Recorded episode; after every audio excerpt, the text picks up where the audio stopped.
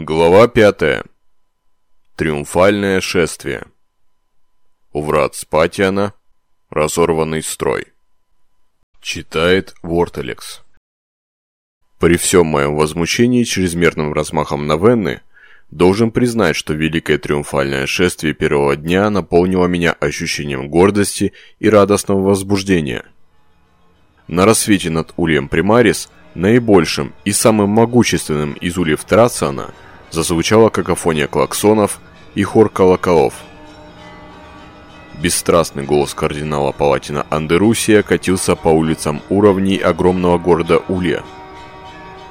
Благодаря эху доплеровского искажения отголоски интонаций накладывались друг на друга, подобно громогласному хоралу. Улицы Улья Примарис наводнили миллионы граждан и паломников – Дороги и транспортные туннели оказались забитыми, а небеса затмили бесчисленные аэромобили. Многих разворачивали и направляли в ближайшие ульи, где можно было наблюдать за происходящим по широким гололитическим экранам, установленным на стадионах и в амфитеатрах. Арбитры изо всех сил старались справиться с потоком людей и освобождали путь для триумфального шествия. Дневной цикл начался с солнечной погоды – Ночью армады дирижаблей Официо Метеорологикус осыпали пелену смога и верхние слои облачного покрова углеродной сажей и другими осаждающими реактивами. На рассвете над территорией, составляющей в диаметре 1600 километров, прошли ливни. Дожди уничтожили облака и окатили основные ульи, смыли грязь и отходы. Впервые за несколько десятилетий прояснилось небо. Оно не было синим, но освободилось от желтых грязных туч. Солнечный свет пронизал атмосферу и озарил каскады построек и высокие башни ульев. Из неофициальных источников до меня доходила информация, что столь радикальное изменение погоды окажет крайне негативное влияние на уже загубленную экологию планеты на многие десятилетия вперед – в южных регионах менее чем через неделю ожидались порожденные этим вмешательством ураганные штормы. А дренажная система основных ульев, как поговаривали, была забита до отказа во время мощного ливня. Еще говорили, что гибель Марии ускорится, благодаря огромной дозе загрязнений, внезапно попавших в воду во время этой чистки дождем. Но главнокомандующий Геликана настоял на том, что во время парада в честь его победы должно сиять солнце.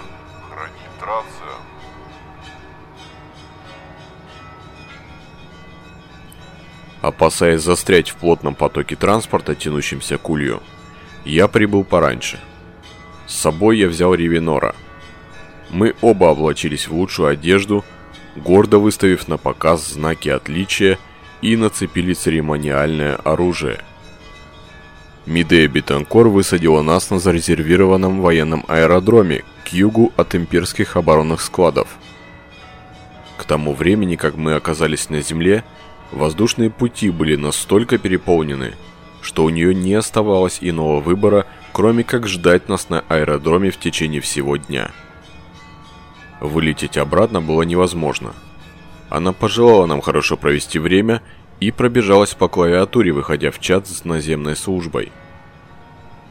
Частный транспорт, предоставленный нунциатурой, отвез нас с Ревенором к старым полковым полям на Лемпинор-авеню, где, как предполагалось, должны были собраться представители Инквизиции, чтобы затем присоединиться к шествию. Через окно парящего скоростного лимузина я видел, как от пустых, омытых дождем улиц поднимается пар. Несмотря на все свои старания, главнокомандующий Геликана уже к полудню увидит облака. Я наклонился вперед и поправил дознавательскую инсигнию Ревенора. Он, похоже, нервничал, хотя такого с ним практически не случалось. К тому же, он уже выглядел как опытный инквизитор. Я понял, что его возбуждение, скорее всего, лишь свидетельство молодости – Гидеон словно торопился успеть на пирушку своих друзей в жаждущем орле на улице Зансипля. «Что случилось?» Улыбаясь, спросил он. Я покачал головой. «Нам предстоит напряженный денек, Гидеон. Ты точно готов к этому?» Абсолютно, ответил он. Я заметил, что к знакам различия на своей униформе он добавил вымпел клана С Свейдер. Вполне логичное решение. Заметил я, показывая на герб. Мне тоже так показалось, сказал он. Триумфальное шествие началось в 10 часов. В городе взорвался оглушительный рев гудков и сирен, сопровождаемый столь дружными радостными криками, что у меня даже перехватило дыхание. К тому времени на улицах города собралось около двух миллиардов ликующих граждан. Два миллиарда звучащих в унисон голосов. Это просто невообразимо. Великое триумфальное шествие двинулось от оборонных складов по залитым солнцем улицам, прямо-таки вибрирующим от оваций – нам предстояло пройти путь 18 километров по авеню Виктора Белома, имевшему километр в ширину, и промаршировать прямо к сердцу Улья и монументу Экклезиарха. Вдоль дороги выстроились миллионы людей, ликующих, рукоплещущих, размахивающих флагами и знаменами Империума. Впереди шли 80 танков – на антенных мачтах развивались вымпелы пятого Троцианского. За танками следовал оркестр, затянувший величественный марш примархов. Музыканты были облачены в цвета 50-го Гудрунского стрелкового полка. За ними пять сотен человек несли штандарты, множество полковых знамен и эмблем, представляющих подразделения и полки, участвовавшие в офидианском усмирении.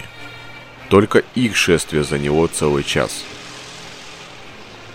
за ними везли великий штандарт императора, огромную аквилу, нанесенную на полотнище, способное послужить парусом для шхуны. Знамя было столь огромным, что его пришлось установить на громоздкий, немыслимо древний дредноут белых консулов, который смог бы удержать его, двигаясь против ветра. Дредноут сопровождали пять супертяжелых танков класса «Отравленные клинки», Следом везли павших. Все тела имперцев, подобранные на заключительной стадии войны, с почетом погрузили в 1500 рина, выкрашенных ради этого случая в черный цвет. Рядом с машинами маршировала сотня могучих космических десантников из Ордена Зари.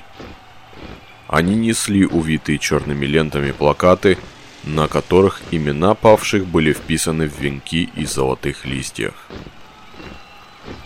К полудню появились и остальные космодесантники Ордена Зари, все как один облаченные в полную, отполированную имперскую броню. Радостные крики толпы все не утихали. За космическим десантом двинулось 60 тысяч солдат Страциана, 30 тысяч с Гудрун, 8 тысяч с Мессины, 4 тысячи с Самитера. Их доспехи и оружие сверкали на солнце. Следом стройными рядами шагали офицеры военно-космического флота Скаруса. Потом блистательные и устрашающие белые консулы. За ними потянулись бесконечные толпы служащих Министорума и Администратума, сопровождаемые шеренгами медлительных астропатов. Вокруг голов и колясок последних слабо мерцали и потрескивали ореолы ментальных разрядов, оставлявших в воздухе металлический привкус. Следом шагали титаны Адептус Механикус. Четыре затмевающих солнце полководца, восемь лязгающих псов войны и массивный супертитан, именующийся Империус Вулканус. Казалось, будто ожили и замаршировали гигантские части самого Улья. Крики толпы стихали, когда они проходили мимо.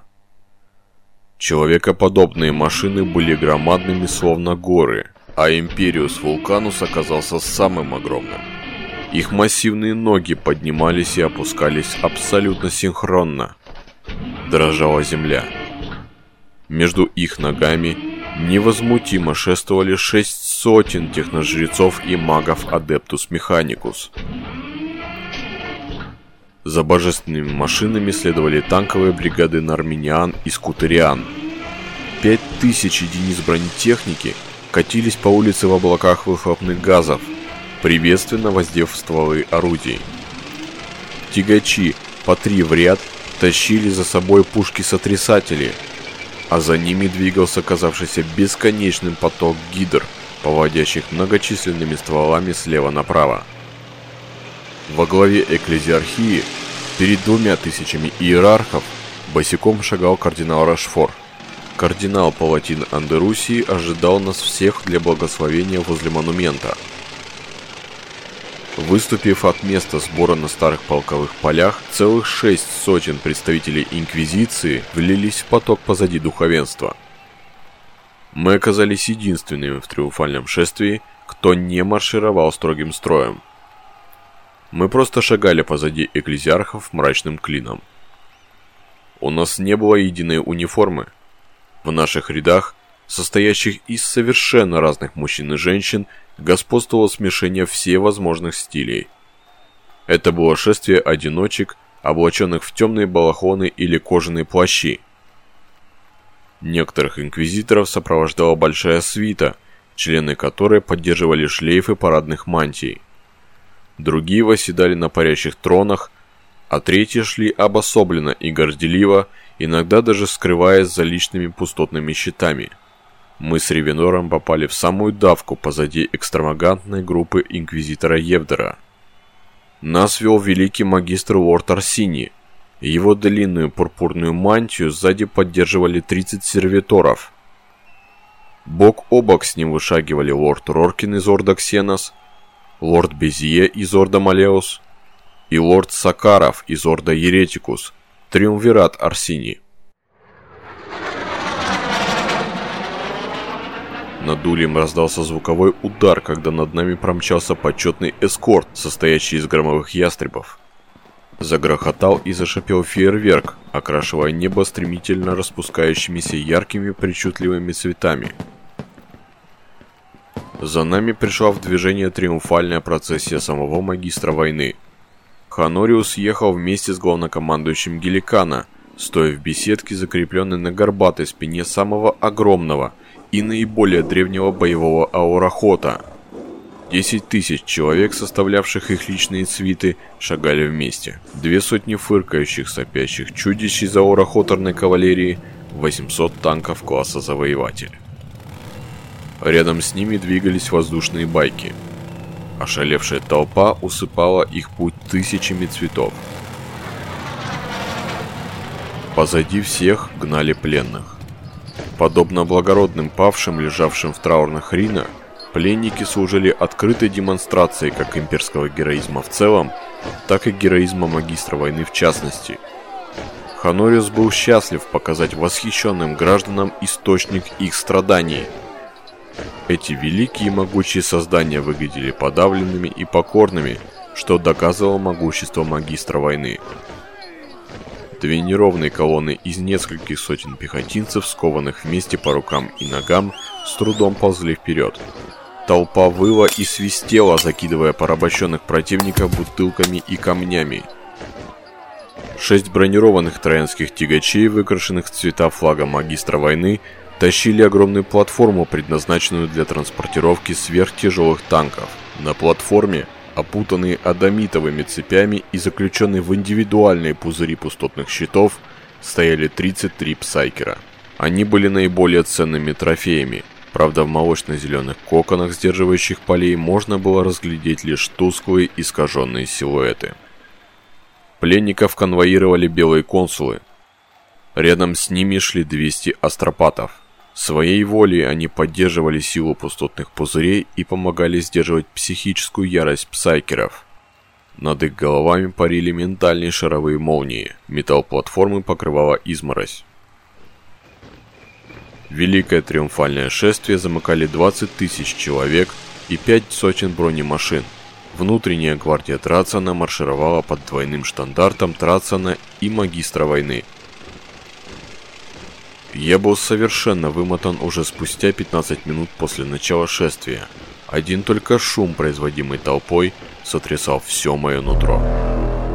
Моя диафрагма содрогалась всякий раз, когда громовые ястребы проносились на малой высоте или когда ревели могучие сирены титанов. Масштаб происходящего подавлял. Мне не часто приходилось испытывать подобный трепет перед могуществом своих сородичей. И мне не часто с такой настойчивостью напоминали о том, что я только винтик в механизме священного империума человечества. Двигаясь вдоль огромной авеню Виктора Белума, триумфальное шествие вливалось во врата Спатиана, монолитную конструкцию из глянцево-белого этерцита. Мемориальная арка была настолько громадной, что даже титаны без труда проходили под ней. Ее возвели в память об адмирале Ларпале Спатиане, погибшем в первые годы офидианского усмирения во время великолепного наступления флота, результатом которого стало взятие Уритула-4. Внутренние стены арки украшали величественные фрески, посвященные этому событию, и уходившие на такую высоту, что под сводом собирались порожденные микроклиматом облака. Я был знаком со Спатианом, и так же, как и некоторые другие, остановился под гигантскими воротами, чтобы отдать дань памяти вечному огню. Нет, все не так. Я, конечно, сталкивался со Спатианом во времена Геликанского раскола, но не был с ним хорошо знаком. Я почувствовал необходимость остановиться по причинам, которые сам себе не мог объяснить. И уж точно не испытывал великой нужды отдавать этому человеку дань памяти. «Сэр?» – спросил Ривенор, когда я отошел в сторону. «Ступай, я скоро догоню», – ответил я. Ривенор отправился дальше, в то время как я зажег поминальную свечу и установил ее среди тысяч других окружающих могилу Спатиана – за моей спиной медленно полз широкий поток триумфального шествия. От процессии отделилось еще несколько фигур, вставших поблизости и безмолвно поминавших адмирала. «Эйзенхорн!» Я оглянулся, чтобы посмотреть, кто нарушил мои размышления. Передо мной стоял суровый, пожилой, но все еще крепкий офицер космических сил. В своей белой униформе он выглядел впечатляюще. «Мадартин», — сказал я, сразу узнав его. Мы обменялись рукопожатиями. Прошло уже несколько лет с тех пор, как я в последний раз встречал Ольма Мадартина. Или же Верховного Прокуратора Мадартина, как к нему теперь было принято обращаться. Впервые мы встретились с ним на Гудрун в ходе дела о Никротеке, когда он еще был офицером среднего звена в дисциплинарном отделе военно-космического флота Скаруса, военным полицейским. Теперь он сам командовал этим отделом. В течение долгих лет он был полезным и надежным союзником. «Потрясающее событие!» – произнес он с дежурной улыбкой. Снаружи снова взревели горны огромных титанов, и крики толпы усилились. «Я ощущаю себя подавленным», — сказал я. «Магистру войны это должно понравиться». Ольм кивнул. «Духовный подъем хорошо скажется на общественной морали. Я согласился, но по правде говоря, все во мне противилось этому. И дело было не только в грохочущей какофонии или в моем стойком нежелании вообще участвовать в происходящем. С того момента, как мы с Ревенором заняли свои места в триумфальном шествии, меня постоянно терзало дурное предчувствие, нараставшее с каждой минутой. Не потому ли я и остановился под этой гигантской аркой? «Судя по всему», — сказал Мадартин, — Тебе все это не слишком по душе? Думаю, что так оно и есть. Что случилось, старина? Я задумался. Что-то.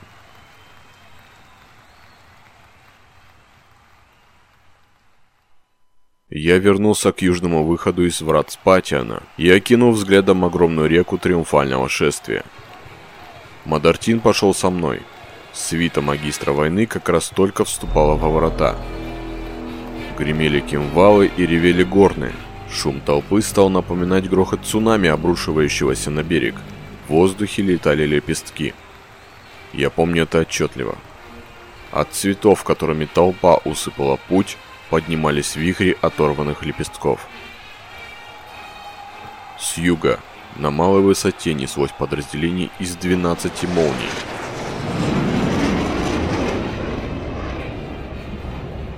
Они летели над триумфальным шествием вдоль авеню Виктора Белума, приближались к вратам. Они шли в одну линию, почти касаясь друг друга кончиками стреловидных крыльев. Лучшие пилоты военно-космического флота демонстрировали великолепную синхронность полета. Кабины и наклонные двойные лопасти хвостовых стабилизаторов сверкали отраженным светом. Предчувствие, которое преследовало меня, стало почти материальным.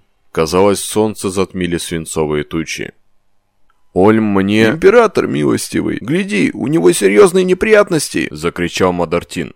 Истребители неслись на крейсерской скорости и были уже в полукилометре от врат. Одна из ведомых машин внезапно покачнулась, дернулась и сменила курс. Пилот попытался резко выправить воздушное судно, чтобы избежать столкновения, и правым крылом задел соседнюю молнию. Толпу посыпались обломки. Один за другим, точно жемчужины в разорванном ожерелье, истребители выпали из очертаний летной фигуры.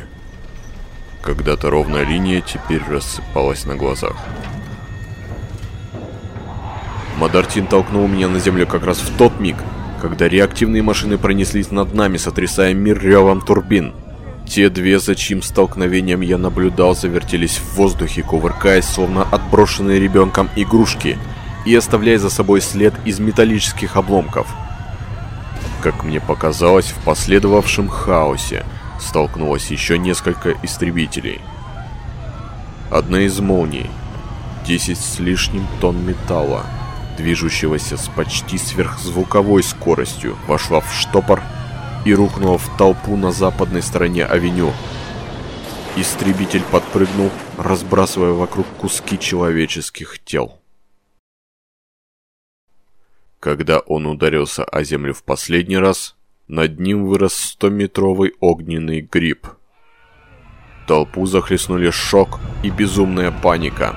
Меня же окатило жаром и вонью горящего прометиума. Земля затряслась. Мы увидели еще одну ослепительную вспышку. Вторая молния, тоже не сумев выйти из штопора, разбилась совсем рядом с вратами – Почти одновременно прогремел третий, еще более мощный взрыв.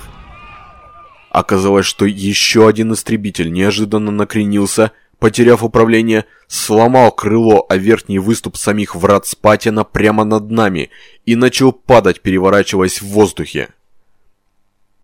Солдаты, участвовавшие в триумфальном шествии, бросились в рассыпную. Когда вниз посыпалась лавина обломков разбившегося истребителя, я втащил Мадартина обратно под арку. Катастрофа. Ужасная, ужасная катастрофа.